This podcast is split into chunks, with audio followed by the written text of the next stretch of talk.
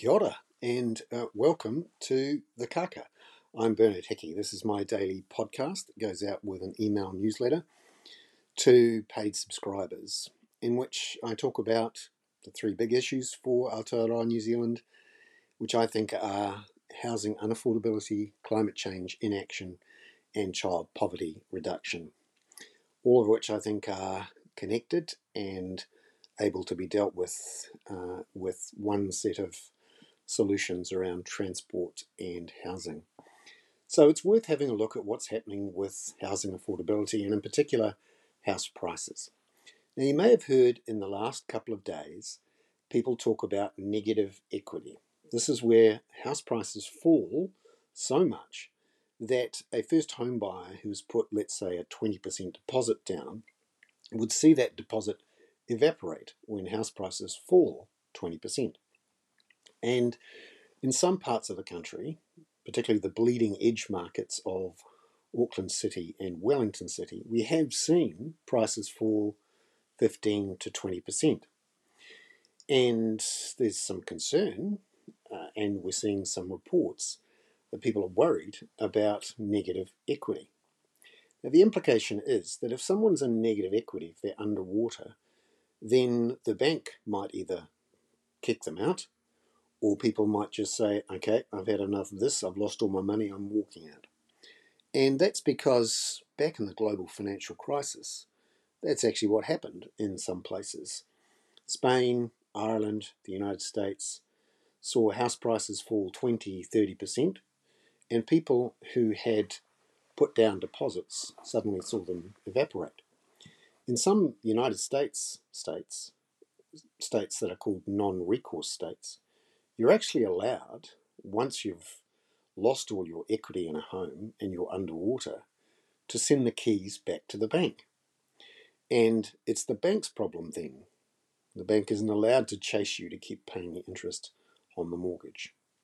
And in places like Spain and Ireland, the banks were so stressed because they'd lost their money in the global financial crisis that they kicked people out in advance of further falls in house prices because they feared that they would themselves lose lots of money. So you saw preemptive mortgagee sales, people being deliberately kicked out, even if they hadn't missed their payments, but because the equity they had in their house went below certain thresholds. So the implication or the suggestion is that something like that might happen here. And all of those people who bought as first home buyers, particularly in the second half of last year, might suddenly see their deposits, often saved at great pain and over great periods of time, evaporate, and that banks might kick them out. Well, let's have a closer look at that. Uh, and the reason I'm having a closer look is because TV1, One News, asked me to appear on the One News breakfast show today with Jenny May Clarkson to talk about negative equity. And you will have seen some reports over the last week or so from CoreLogic, which look to estimate that around about 500 first home buyers might be in a negative equity situation if house prices fell 20%, which is what the Reserve Bank forecast last week. And there's also a story from Jared and Cam at Stuff on the front page there today talking about this issue of negative equity.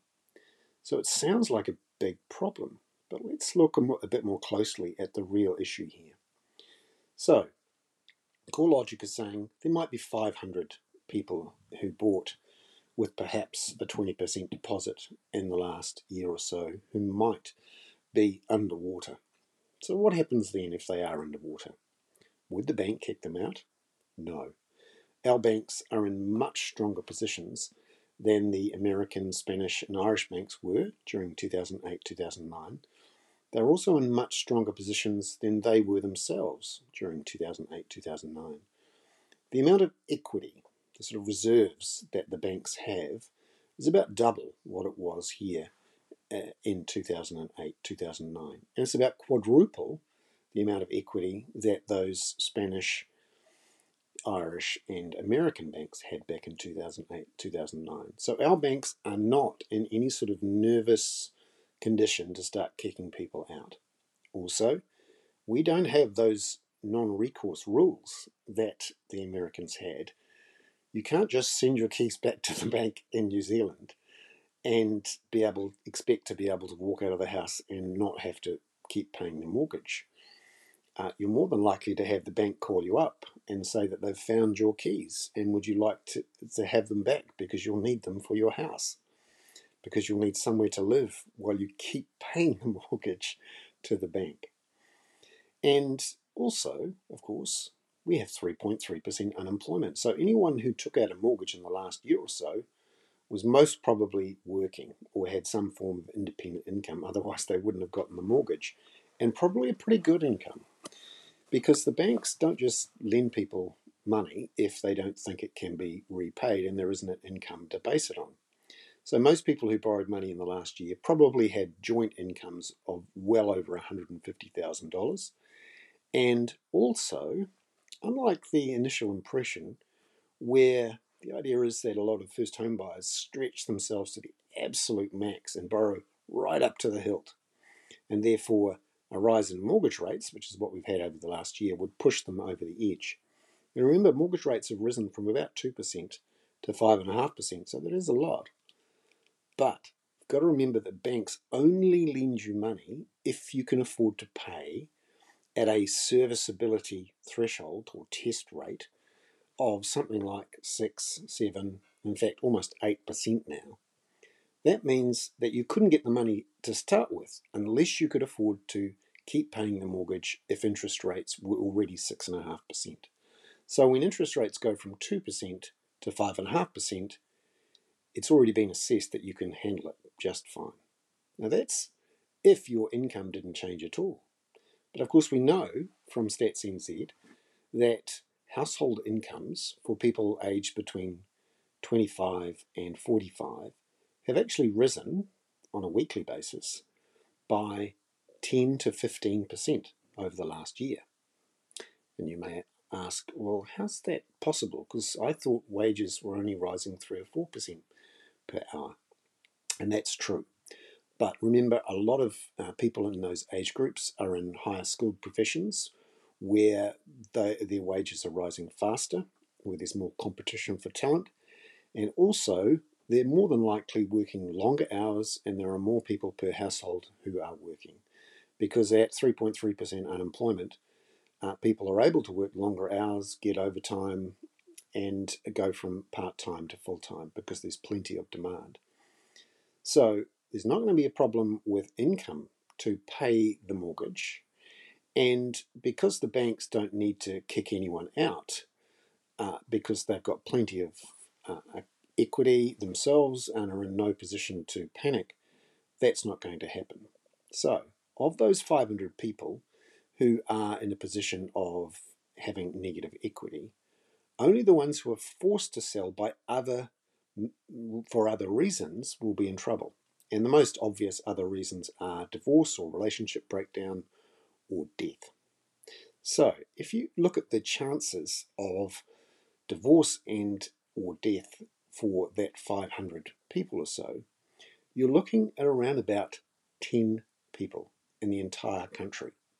And that actually tallies up with what we see in the mortgagee statistics, which show that in the three months to the end of January, there were a total right across New Zealand.